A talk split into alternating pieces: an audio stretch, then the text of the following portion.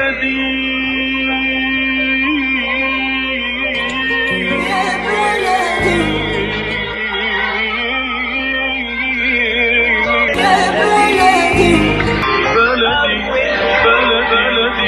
وسهلا بكل الذين ينضموا للاستماع إلى راديو بلدي اول راديو عربي أمريكي ويعنى بقضايا العرب في المهجر.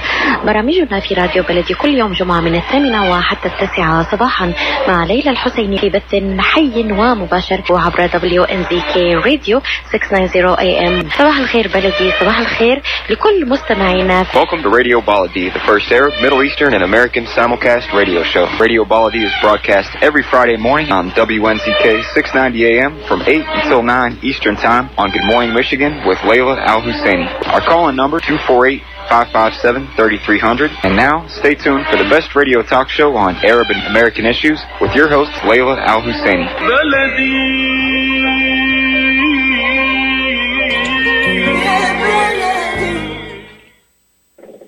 Good morning and thank you for being with us. This is Khalil Hashem with the Local Connection. I'm the editor of Michigan.com, the fastest growing digital business magazine in the Middle Eastern communities in Michigan. It's Friday, February 19th, 2021. It's a cold, cold day. We have a lot of snow outside. Stay warm. It's going to get better next week. I think we have it's going to have some fall. Uh, the the snow is going to thaw out. The temperature is in the 40s. Uh, some of them in the high 30s, low 40s. We're looking forward to that. Thanks again for being with us, and, and the number here is 248-557-3300. Please give us a call if you have a question in Arabic or in English or comment about the topics we're going to be talking about. Uh, there's a lot in the news today, and, and, and one of the biggest, uh, uh, the first thing we're going to do is we're going to wish uh, everybody uh, and send some, some love and prayers to everyone in Texas. They're dealing with uh, uh, some some unprecedented uh, uh, uh, you know cold and loss of power and some disasters there. So we wish them well, and we hope that uh, they'll be relieved uh, very soon. It seems that most of the people have gotten their power back, and and some are on the way. So our prayers and thoughts are with everyone in Texas down there. The other thing in the news is, and we have done a, quite a bit on it, and we're going to continue to do segments on the vaccine for the coronavirus, even though there has been a lot of information, but people seem to be a little bit apprehensive about it. And I understand that there has been a lot of misinformation and a, and, and a lot of confusion, and because you know, first we didn't know much about the uh, the virus, and now we'll, we'll learn more, and then there's the social media, you know, misinformation. And then we asked uh, um, our friend Dr. Lama Hsaiky from uh, Beaumont to be with us. Uh, good morning, uh, Dr. Hsaiky. Good morning, and thanks for having me on your uh, morning talk this morning uh, to share some facts regarding the vaccine. Yeah. Did I say your name correctly? You did. Thank you. Okay, wonderful, wonderful. Dr. Hsaiky is a manager of clinical and quality uh, professional pharmacy service at Beaumont. Uh, she's also an antimicrobial microbial stewardship program uh, uh, at Beaumont Health. She's a lead there and an adjunct professor, a clinical associate professor at Wayne State University College of Pharmacy in Detroit. Uh, welcome again. And I'd like to remind our listeners the number here is 248-557-3300 if you have any questions to understand more about the virus. Uh, and, and uh, you know, we're going to start immediately is what's an uh, uh, the messenger vaccine, how does it work, and how is it different from other vaccines? Uh, that's a great question. I think before I go into how the virus works, I think it's uh, good to just kind of shed the light on uh, some of the, uh, like just what we've been doing over the last uh, months in order to control the uh, COVID 19 spread uh, and then put an end to this sure. pandemic. Uh, many of them have been, we've put in many layers such as social distancing, masking, social restrictions, quarantine, as well as isolation, along with many other infection control measures that have definitely slowed down the spread, but an extra layer of sustainability is needed, which in this case is the vaccine. Uh, vaccination have been uh, technically the most effective and safest way of achieving uh, this goal, and there's ongoing global efforts to develop the most effective and safest vaccines for uh, the coronavirus. So, just to kind of uh, to give you a head, I think the main fear that's been happening is do I trust these vaccines since they came on the market or as an emergency utilization authorization very quickly? Does that mean they're not safe? Well, I think uh, there's an understanding since, like over the years, uh, this is not a new methodology in any way. Uh, there are mm-hmm, 2 mm-hmm. different ways to produce vaccines. Uh, the traditional way, which takes years, uh, and the uh, paradigm for vaccines that are specifically made during a pandemic. We haven't had pandemics in uh, decades, or at least that affected us here in the United States. Uh, but since the call of the coronavirus, uh, about 250 vaccine candidates are actually going under evaluations at this point. Uh, 69 of them are in the development phases, which are the clinical phases. They are utilizing or testing in individual, in humans, ranging anywhere from hundreds to thousands of patients. Uh, and then the numbers kind of keep uh, slowly, they're coming out uh, as emergency utilization. And those range from one time doses to two doses to three dose series. And some actually might have oral methods of administration. Uh, and so there's a lot of hope in regards to that and also the future. Uh, in regards to the mechanisms that are being tested beside the mRNA, uh, there are about eight different types of vaccines that uh, are tested, they range anywhere from uh, those that are containing a whole virus, either in a weakened or an activated form, uh, to others that contain part of the viral structure, or those that really use our cells to produce those viral proteins in order to induce that immune system. And that's what really are referred to, or the mRNAs tend to fall in that category. But the bottom line, they all rely on uh, the same basic principle of tricking our body to inducing protective immune response. Uh, so if we were to catch the real virus, our body has the immunity in place, or antibodies is what we refer to, to fight it before it attaches to our cells and it starts replicating uh, and uh, induces what we call infection and all the complications that come uh, with it. So that, that, that's with the, the mRNA, right? That's all of the vaccines that are being studied. Really, they're all focused okay. on that. In regards to okay. the mRNA specifically, uh, I'll go more into depth in this uh, just to kind of explain it to the audience a little bit. Sure. Uh, so the mRNA molecules are technically they're natural parts of our own human cells. They're not u- unique or foreign to our bodies. And that's how our cells work in our bodies. Uh, the RNA viruses that are uh, being uh, or the mRNA virus vaccine that's being injected in us at this time, they're not live vaccines. They're not made of weakened virus and don't really use any live virus material that's injected in our body.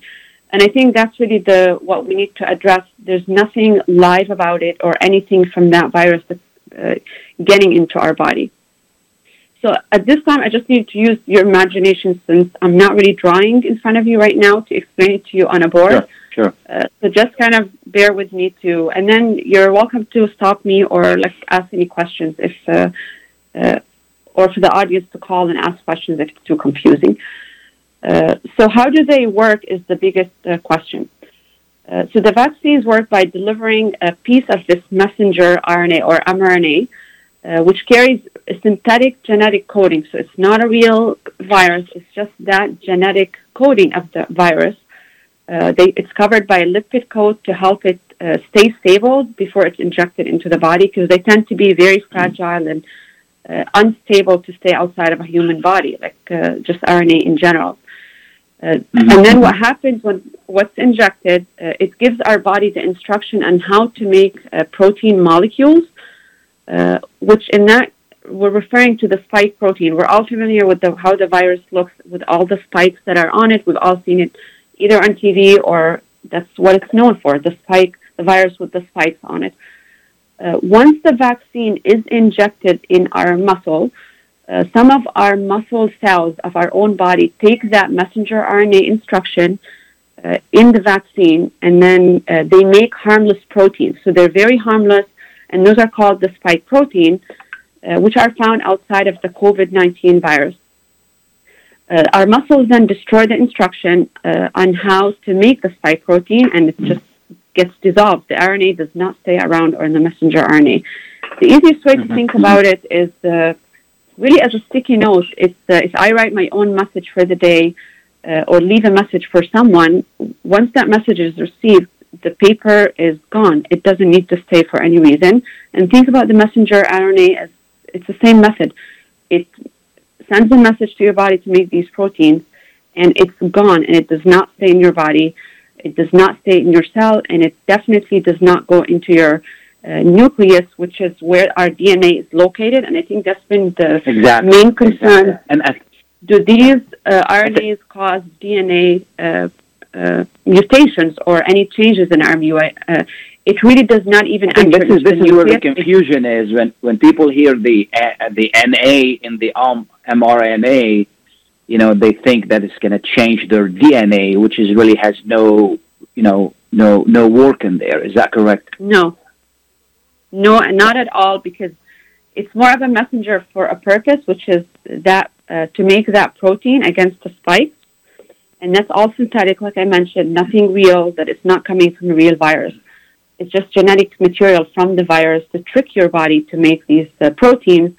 Then, when that happens, uh, what happens then, uh, the new spikes protein that your body then, uh, or the cell makes, they'll go on the outside of our own muscle cells.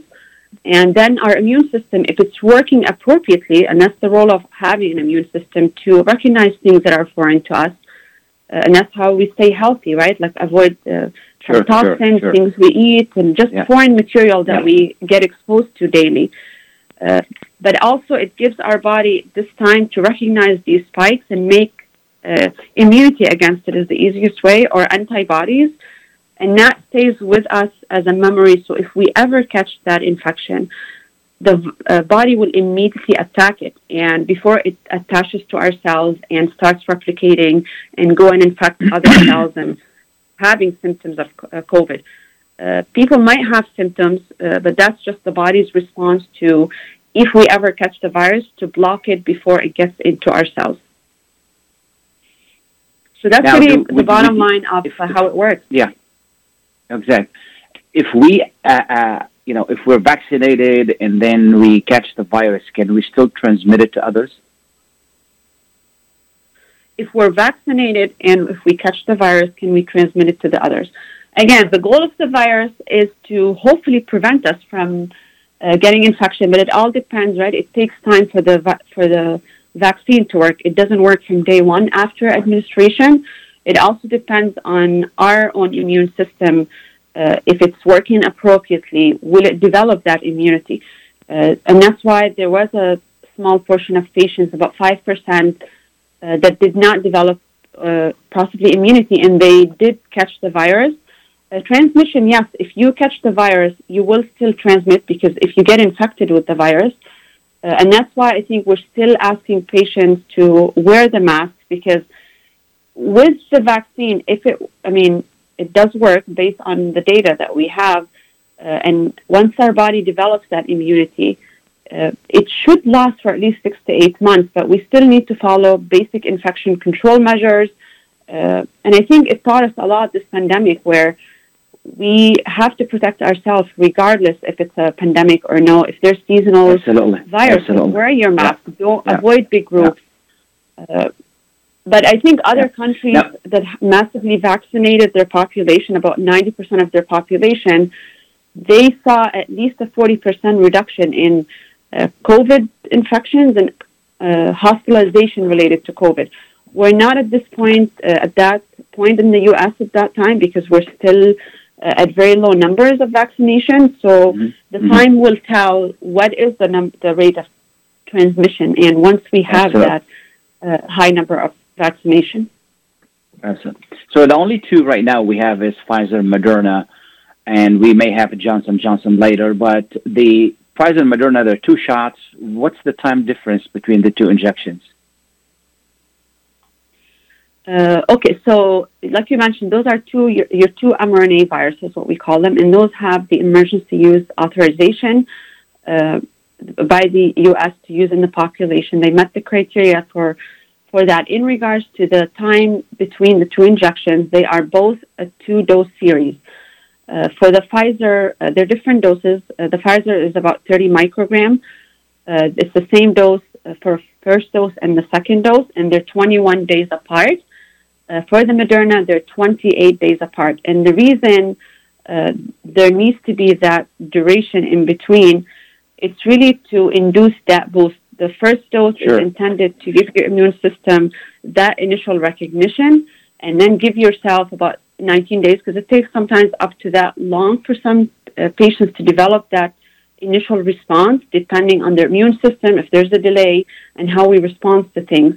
But you can ensure at least there has been that recognition. Then you boost it with the second dose, and that works Okay. the same for both uh, vaccines. Sounds good. Now, uh, who who's getting the vaccine right now? So, uh, in regards to how uh, how it works, I think that's another confusion that's been why is it not available? no, no, no, not, not how it works. Yeah, who's getting who's getting the vaccine right No, now? I know. The process is what I'm referring to. So initially for the uh, prior, prioritization, like when it was FDA uh, approved for that emergency utilization, they approved it for two groups, which was the healthcare workers and the nursing home Okay. residents, and that was uh, in December. So after that, uh, it's left up to the state to decide who are the second phase and the third phase, and because it goes in phases mainly because of production and, and allocation and availability of the vaccine. So in the state of Michigan right now, uh, who is uh, so the healthcare workers can get it, long-term care residents and staff, uh, anyone over the age of uh, 75 uh, that's not covered in that. They're not healthcare workers, school teachers, uh, childcare staffing, uh, are uh, people that are dealing with agriculture and food processing workers, so restaurants and uh, those types of workers, and the essential frontline workers and anyone over the age of 65 is now eligible. So that's what's called phase Absolutely. 1A and 1B. Uh, and uh, by the spring, we're hoping we can expand these phases further. Uh, now that there is more uh, production of these vaccines, specifically for the Pfizer vaccine, to make enough to cover the whole nation. But that's been the main struggle: is the allocation and the availability of the vaccine. Uh, Here's here's a question that everybody keeps asking: If somebody you know gets the virus, do they need to be vaccinated? So the question is relevant. Uh, when pe- patients get the virus, not everybody develops immunity, right? The viral infection ranges from mild to severe. Uh, and I think our body's response is very different to how when we catch that virus. Uh, and it's very hard to tell who has that uh, immunity where protect them long term. And we know even from the virus, uh, the long term immunity now we know is about six to eight months. We don't know if it lasts longer uh, or if you've ever had the virus, will you have that long term memory? Uh, and we have different strains now that we're seeing coming uh, the African strain, uh, the UK strain, and also the Brazilian strain. And even if you had a protection from a strain that you caught at one point, does that mean it gives you protection for future viruses? Uh, that's still unknown at this time from a, uh, an own immunity type uh, response. So for that reason, we say yes, uh, it is recommended to take the vaccine, uh, mainly because these vaccines are easy to make eventually, and with future mutations, it's easy to recreate new vaccines with new uh, things to protect uh, with the new strain. And I know with the Pfizer and Moderna, uh, they are protective against the new strains that we're seeing now circulating across, across the globe. And that's how I say it protect yourself and get that extra protection. Uh, Absolutely. and there's no Excellent. contraindications whatsoever. Is there is there anything I haven't asked you that people need to know? I think uh, some of the questions does it work. Uh, I think it's probably the best uh, efficacy that we've seen in vac- with vaccinations. They both work at uh, over 90%, 94, and that's uh, across different ages, uh, different ethnicity. I think that's another question that uh, has been asked, and also gender. And I'm speaking to an adult population. We don't have any, uh, or at least it's not approved for the pediatric right now.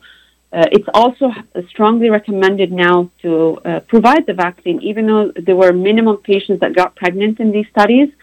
Uh, however, from those that got pregnant after getting the vaccine, there was no harm related in the vaccine group. So uh, there's so much harm from the COVID infection if someone is pregnant and they catch the infection and all the complications.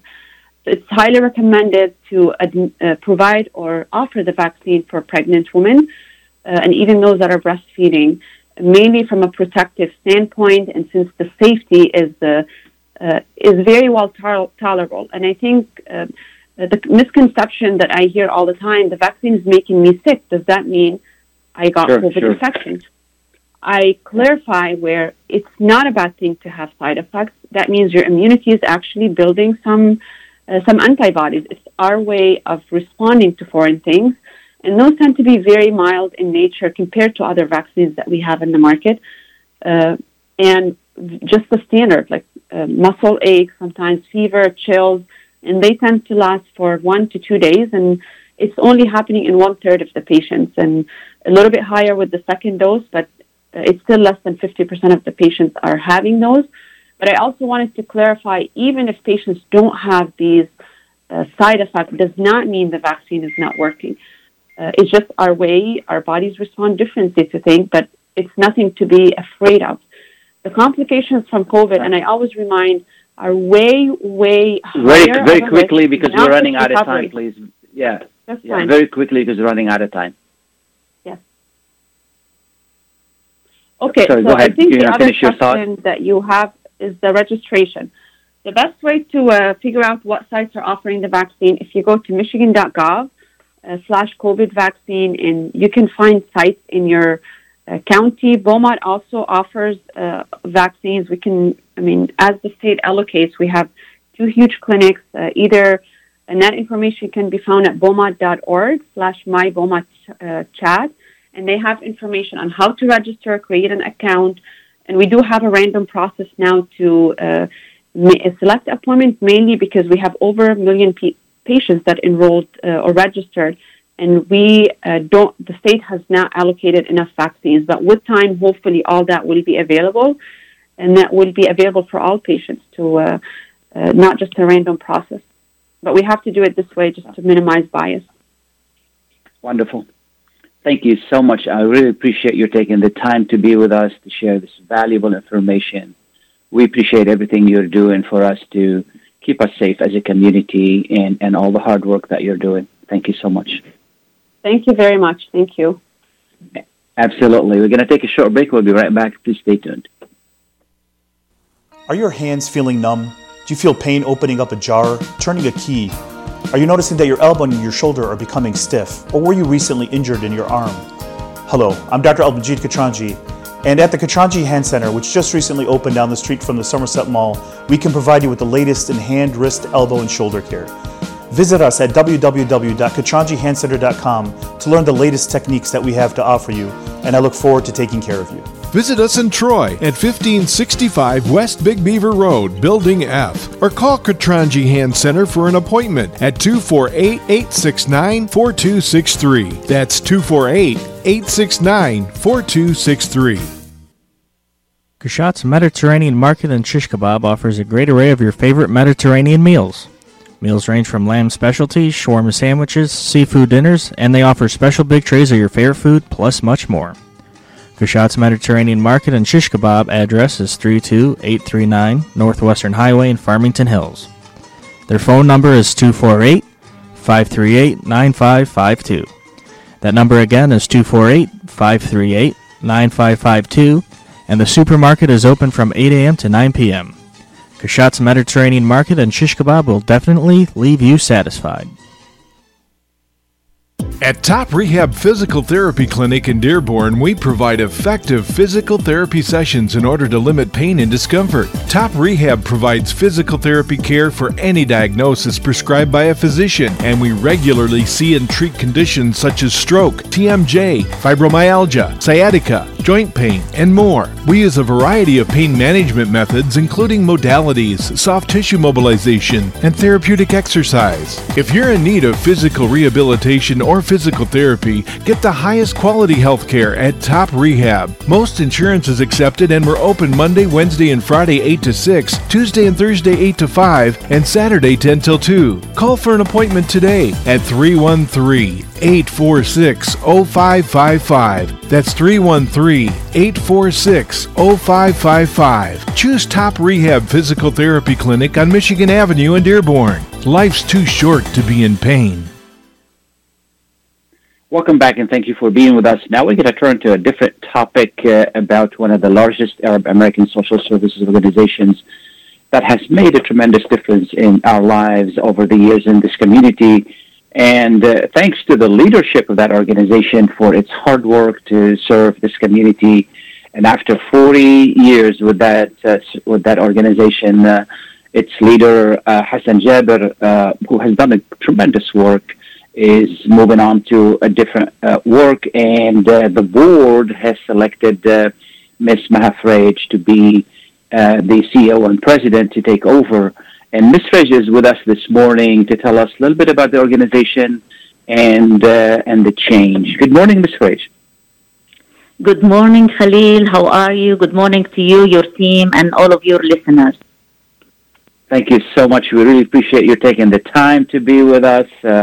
You know, we're going to miss Hassan. Uh, um, you know, he's been at, at Access for, for so long. He's done so much work, and, and you've been at Access for some time, and, and you have been in leadership for some time, and you've done a great job as well. So tell us a little about the change and uh, where we go from here. Absolutely, absolutely.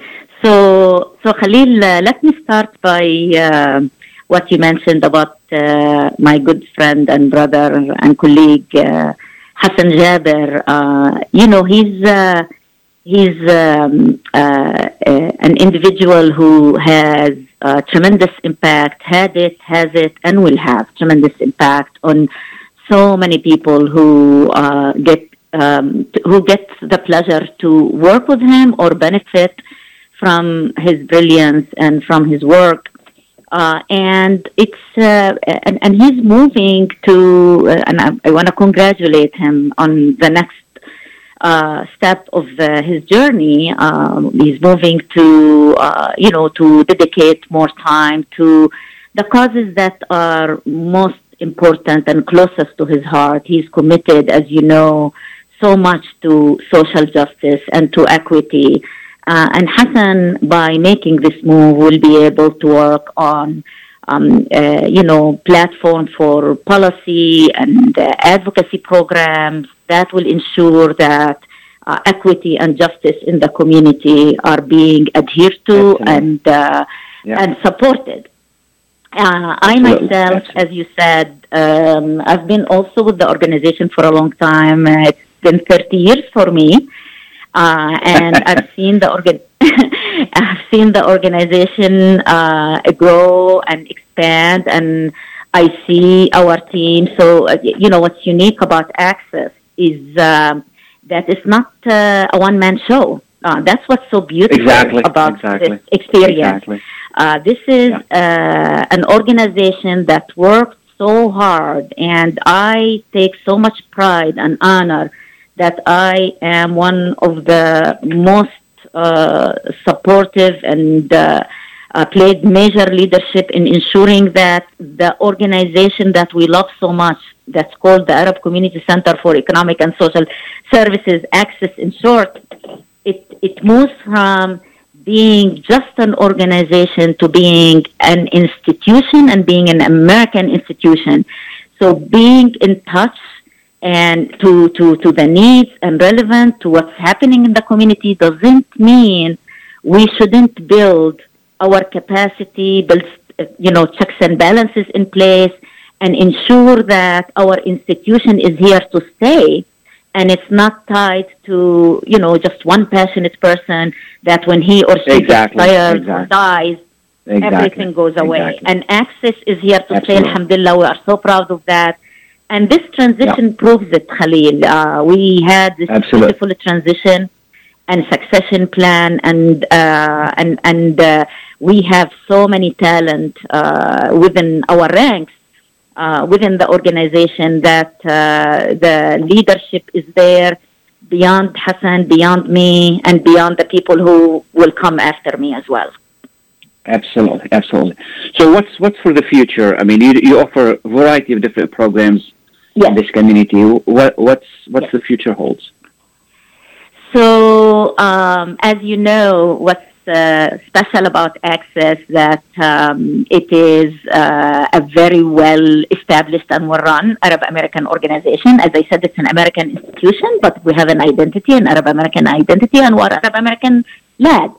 And we are un- unique and really uh, carved a beautiful place uh, for ourselves uh, in terms of being a human service provider by being uh, an expert at providing a holistic approach of services to the community in Southeast Michigan. And when I say the community, it's not only Arab American, it's communities, Absolutely, you know, absolutely. in Southeast Yeah. Michigan.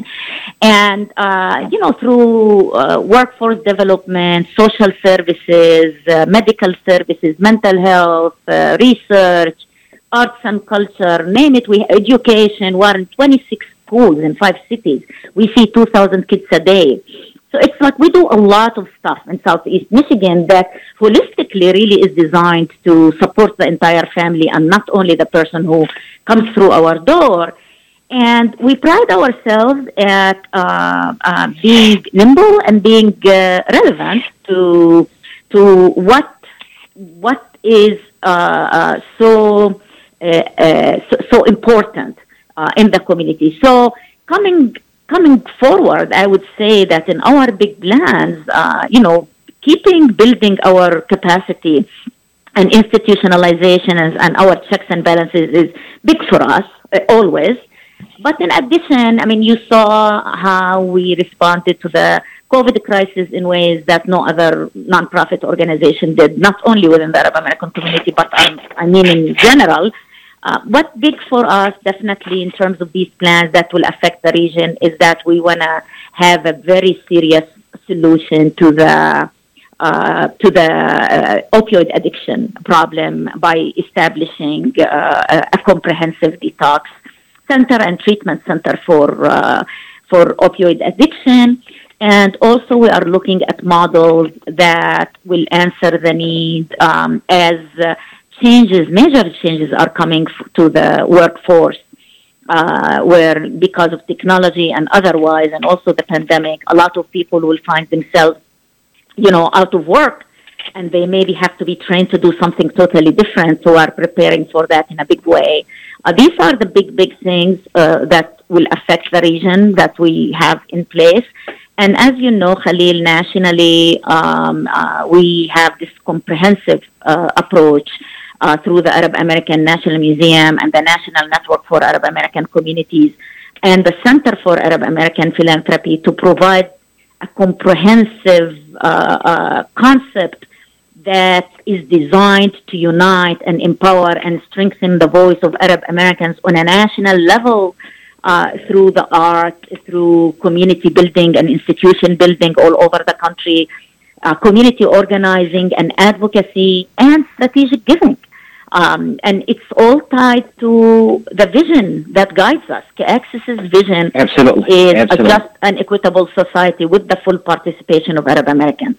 And that Absolutely. requires, our participation requires all of the above. And so we are equally working on the national uh, agenda as we work on the local agenda at the same time.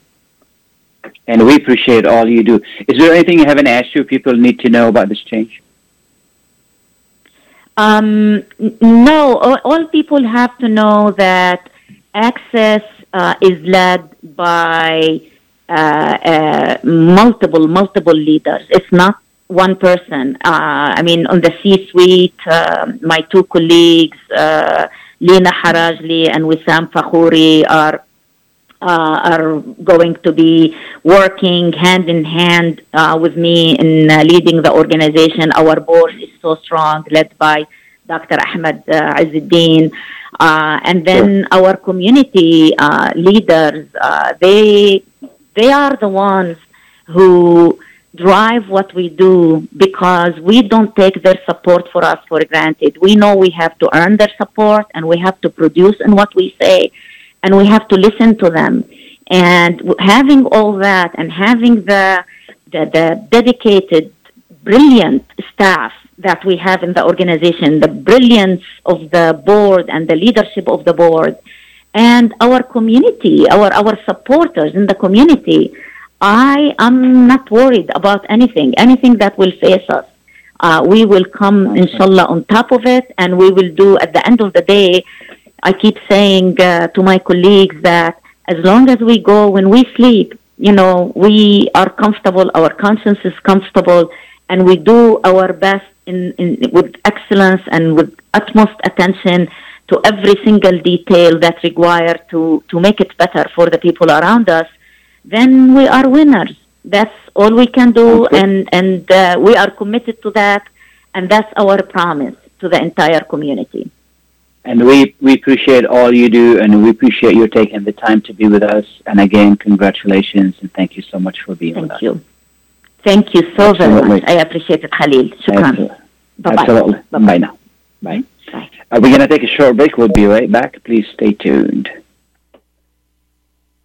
Enjoy the first Syrian style cuisine in Michigan. At Damas Cuisine and Catering, you'll find a wide selection of Syrian foods and sweets in our menu, like frike, poisi, grape leaves with steak, mashawi platter, hot mahashi, char grilled kebab, shawarma, and much more. Get super fast delivery from Damas Cuisine and Catering right to your door. Order online at damascuisine.com forward slash menu and track your order live. Damas Cuisine and Catering, 28841 Orchard Lake Road in Farmington Hills. Call 248 987 4985.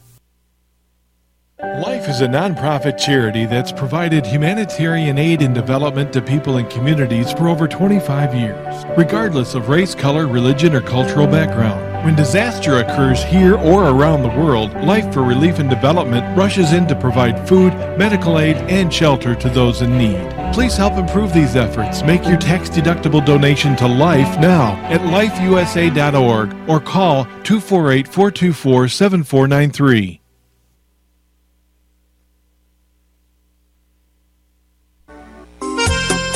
Ziyad brand. Quality products from our family to yours. Ziyad Brothers Importing offers the finest quality products, including brands like Sultan, Kraft, Nestle, Hook, Rico Picon, Donna, and many more. Ask your retailer to carry these fine products because you deserve the very best. For more information, visit our website at www.ziyad.com. That's www.ziyad.com. Ziyad, quality products from our family to yours. Welcome back and thank you for being with us. Uh, this is Khalil Hashim. We've talked so far about uh, the vaccine and we also talked about um, access and some of the services they do, the change over there. And uh, one thing Ms. Freij mentioned is the addiction. And this is a big issue in our community. And uh, I've asked uh, our friend uh, Batul Meki to be with us this morning. Uh, she's been doing some great job in the community and wanted to recognize that. And, um, you know, addiction is a, is a huge issue. So we wanted to really learn a little bit more about how big the problem is and what can we do and how can we recognize some of the signs to help our youth. Uh, Batul, good morning. Good morning, Khalil. Thank you for having me.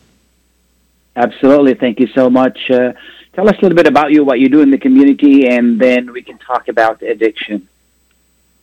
Sure. So my my name is Batul Mackey, and um, when I decided to go back to school, I wanted to address an issue that I knew was um, stigmatized within my community. I wanted to help a population that I felt was misunderstood. Therefore, I attended the University of Detroit Mercy and I specialized in addiction. Um, and that is what my degree focuses on. Um, with that being said, I serve my community in regards to prevention. So I've gone into the Dearborn Public Schools, I've educated our youth, I've talked about mental health, the dangers of vaping, smoking, hookah, alcohol, and whatnot. I also um, do work that's a little more intensive than local community organizations. Um, I actually go into homes. Uh, families call me and tell me we have a loved one that has a drug addiction and we don't know what to do. So I actually go inside of people's homes. I meet with the families. I meet with the person struggling with the drug addiction. And uh, we develop treatment plans. I provide education. Um, I teach them what an overdose is, what to do if they recognize an overdose, and things of that nature. So that's a little bit about me, just great. in a nutshell. Absolutely, yes. And how big how big of a problem is that addiction? So, sure. Um, like in every community, you know, Dearborn, Dearborn Heights, Wayne County, we are no exception. Um, the epidemic is ravaging in, the, in our community as it is in every other community throughout the United States.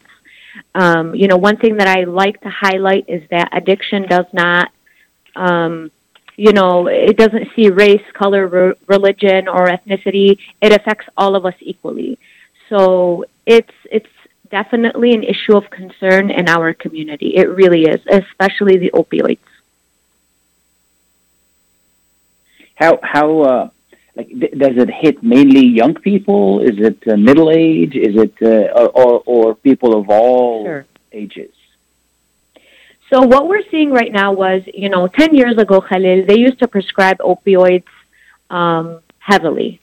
And so now what we're mm-hmm. seeing is a generation of individuals that are in their um, late 20s, uh, 30s, and they have a opioid addiction because they were being prescribed it heavily through their doctors. You know, now that there's strict regulation, um, they're not allowed to do that anymore. So we have a generation of individuals that are just drug seeking on the streets because their doctors can no longer prescribe it. And um, we also see it um, in the population of the elderly because they're in pain and doctors prescribe them pills. Um, doctors prescribe them benzodiazepines for anxiety. And there's just a lack of education. Therefore, the medications um, get abused. But typically, um, it starts in early, early adolescence, I would say 18, 19, 20, and then it works its way up. What are, what are some of the signs? Sure. So some of the signs, um, and I want to address this, that the signs that I'm talking about is adolescence. So we're talking about, okay. uh, for example, like high school kids, um, yeah. college kids. So this this is the target that I'm giving the warning signs about.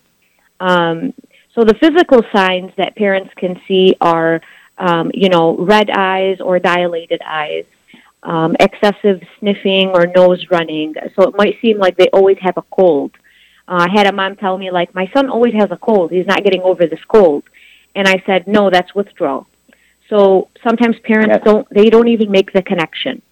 Um, if they always look pale, um, or if they're not eating the way that they used to.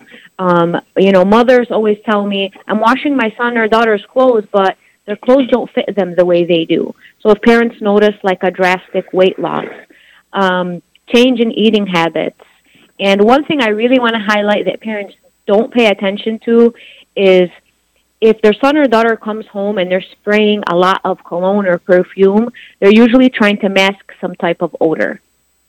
So if your son or daughter didn't, you know, come in the house smelling like, oh my God, you're, I could smell your perfume from miles away, you know, they're trying to hide something. So those are what kind of odor? signs. What kind of odor are they hiding? Sure. So uh, oftentimes in adolescents, teenage kids, college um, students, they try to mask the scent of marijuana. Okay. okay. And yeah, with all of um, the clients I've worked with, they have all started with marijuana and gradually work their way up to other drugs. Other other medication, yeah, yeah.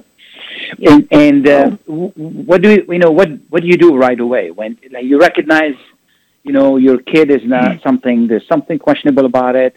Do you confront the kid or do you talk to somebody like you? Sure. So I would say really it all depends on the relationship between the mother or the father and the child. Um, you know, in our community, unfortunately, there's this big thing where like we can't ما ما فينا نحكي العالم بيعرفوا. We can't say anything, the people yeah. will find out. You know, so really we need taboo, to yeah. um Yeah. We yeah, we need to stop caring about the people and start connecting with our children. Now, if families have a close a close relationship with their child, I would say just have an open conversation like, "Hey, you know, I've noticed these things. Should I be alarmed? Is something going on? Is there something we need to talk about?" Or if they don't have a close relationship with their child or they feel like their child will just deny it, they can reach out to a professional like me and there are ways that we can address it. Absolutely. You know, from your experience, does the language barrier play a role here? You know, where where like the family, the parents don't speak English well, they don't understand what's Yeah. going on, and their kids are going in a different direction. Definitely, it's it's huge, and the it's the lack of education. And you know, I, there's a a lot of nonprofits that are doing groundbreaking work. They're doing excellent work, but a lot of these families, you know, they don't have access to technology like others do. You know, they're not connected like other people are. So the, uh, my role is critically important because this is the population that I reach. Um, so I go into the home and they have no idea what's going on. They don't even know what, what their children are taking. They don't even know that their son or daughter is overdosing. They think they're fainting. They just simply don't know. Yeah. So the barriers are huge and they exist. Yeah. Yeah. And you know, we normally notice the people who lose their lives, but we don't notice the people who are suffering and they're suffering, their parents are suffering, and people around them are suffering. And, you know, there are a lot of wasted lives out there. So it's just amazing. Yeah, addiction is a family disease. It really affects everyone that's involved. It's very It costly hurts everybody You know, in I've the seen, family. Yeah, yeah, yeah. I've seen I've seen people spend a lot of money trying to help their children, Mhm. and they have not been successful. You know, depending on what kind of addiction it is. Definitely, definitely. So, um, Yeah. Private pay institutions are extremely expensive.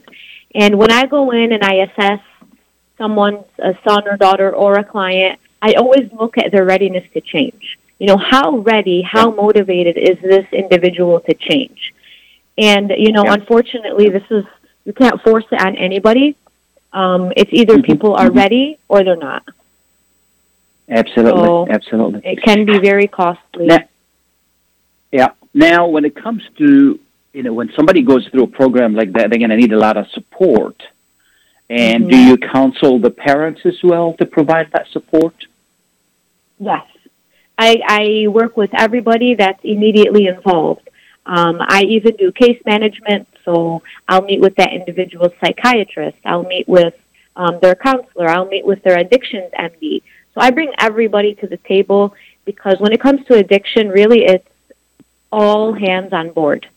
It's a team effort, and um, you know the family gets educated, the loved ones get educated, and um, I also bring the entire medical team together so that we can work collectively. Yeah. So that there's no Um, gap I like in you to anybody's s- treatment. Yeah, yeah. I'd like you to stay with us. So We're going to take a short break. We'll be right back, and then we have someone with a question on hold. Uh, please stay tuned. We'll be right back. When you're looking for the best in optical care, Dr. Imad Nakash is your doctor to see. With years of experience and thousands of successful procedures performed, you can trust your eyes to Dr. Imad Nakash. See Dr. Imad Nakash and his professional staff for your eye care needs. There's two locations to serve you. In Hazel Park, call 248-336-3937. 248-336-3937. In Rochester Hills, call 248-299-3937. That's 248 299 3937. Get ready for an amazing experience at Ishtar Restaurant on 15 Mile Road in Sterling Heights. Enjoy excellent hospitality from owners Ali Al and Fatty Bonham, serving the best in Mediterranean food. Try Chef Ali Al famous shawarma, the best Iraqi grills and food, and the best Arabic and international dishes. Dine in our authentic atmosphere or take out. Call 586 698 2585 or check us out on Facebook. Ishtar Restaurant practices all CDC guidelines and is open every day 11 a.m. to 10 p.m. Have an amazing experience today at Ishtar Restaurant, 3625 15 Mile Road, Sterling Heights. Are you going to start a restaurant or a grocery store soon? Do you need floor plans and designs? Call Naji Abood at 734-744-9796. Do you want to buy kitchen and restaurant equipment at discount prices? Call Naji Abood now, 734-744-9796. New Concept Products and Design, the trademark of kitchen equipment. 5% discount on all purchases of $75,000 or more.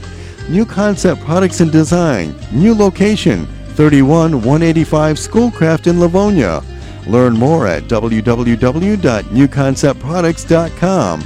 Call Naji Abood 734 744 9796.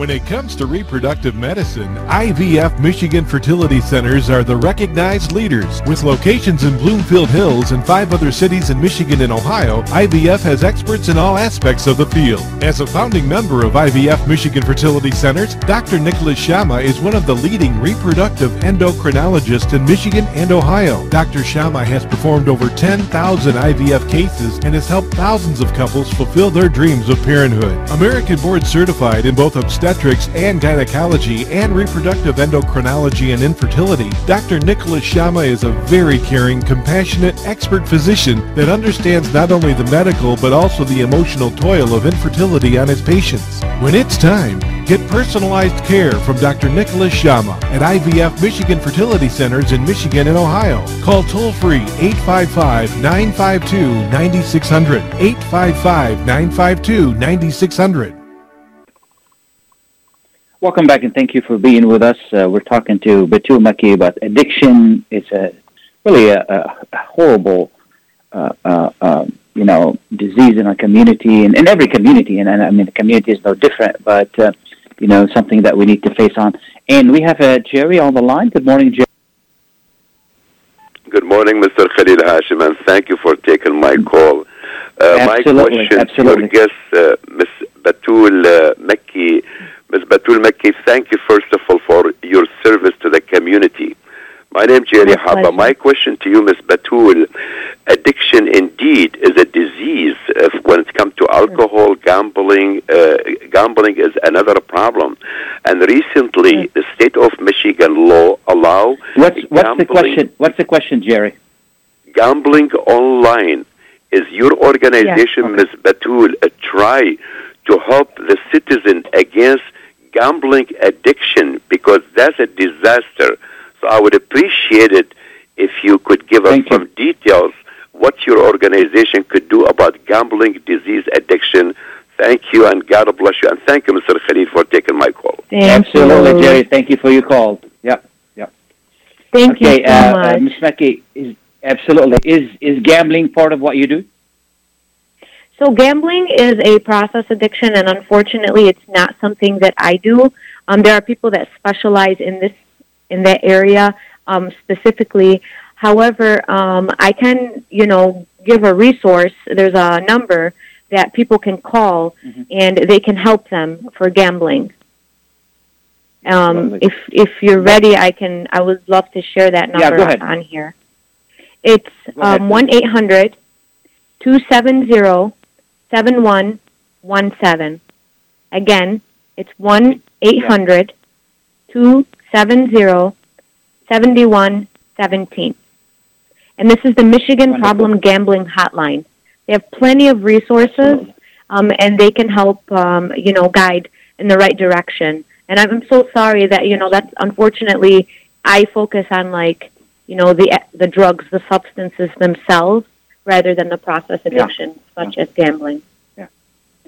What's a what's a success rate in in you know that you notice in the community when working with the uh, uh, you know the ad, uh, addiction that that you deal with? Sure, that's a great question. So, really, the success rates are not high. Um, addiction is a very, very vicious um, disease, and I encourage parents. You know, the earlier you detect, and the the sooner you see warning signs, intervene. Do not wait and brush Yeah, it off and yeah. think that we don't let the denial win, um, because usually families will reach out to me when the addiction is full blown and it's very hard Yeah. to tame it at that point. So I encourage Absolutely. families that if you know your son or daughter is smoking marijuana, you need to intervene as soon as possible. If you know your son or daughter is being prescribed opioids or benzodiazepines such as Xanax or Klonopin, you need to intervene. So I encourage Yep. family members to, you know, get a second opinion if their son or daughter um, is prescribed medication, especially if they see the dentist, they get their wisdom teeth pulled. If they're in high school or in college and they play a sport and they get injured, or if they're involved in an auto accident. Yep. So these Um, parents really need to be vigilant. Sure. Yeah. Good morning, Layla. Oh, we just lost her. No. Okay. Please call. Please call back. We got a few minutes left. Uh, uh, how's Sure the thing. community working with you, Batu? Of course. So I first started working with the Safe Substance Abuse Coalition with uh, Ali Sayed and Hajj Rabi' Darwish. I worked with them for about three years. Um, I currently collaborated with LAHC.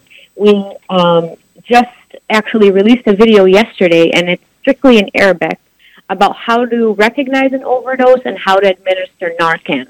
So I work with different nonprofits. I work with for-profits. I work with physicians. Really, you know, this is a community effort. I can't do it by myself. Uh, you know, nonprofits can't do it by themselves. So I say all hands on board. This is going to take all of us. Absolutely, absolutely. What uh, uh, is there any work with the faith community as well, uh, and what can they do to help you? Oh, well, that's a great question. You know, I have not, you know, I went to one of the mosques in Dearborn. I left some of my business cards, but I didn't really um, get get much feedback. Um, you know, I believe that that is an area that needs work. You know, we, we really need to Yeah, yeah. Um, work closer with faith leaders, and that is on my agenda. Absolutely, absolutely. Now, is social media contributing to the problem? with young people definitely so you know Okay. the high schoolers the college um, students the music they listen to the games they play the tiktoks the things they follow it definitely is a um, it's a negative it can be positive but it's more so negative on our young population unfortunately Absolutely. How can how can people reach you if they need help? Sure. So, of course. So my phone number is area code 313-618-6485. Uh, people can also go to my website. It's www.bmackeyconsulting.com. Um, I do operate my own consulting firm, so I help people and families that are suffering with addiction and also um, with their mental health. Sounds good. I want to thank you so much for taking the time to be with us to share this information. And Yes, this is a very important issue. And then, you know, and I urge everyone to work with you and everyone who is working Thank in countering this this horrible, horrible issue in our community and every community, you know. So I don't want to single out our community, but you know what we're talking about our community here. Thank you again. I really appreciate you taking the time Thank to you, be with us. Khalil. Thank you. Absolutely. Thank you. Bye bye. And I want to, you know, thank uh, thank you.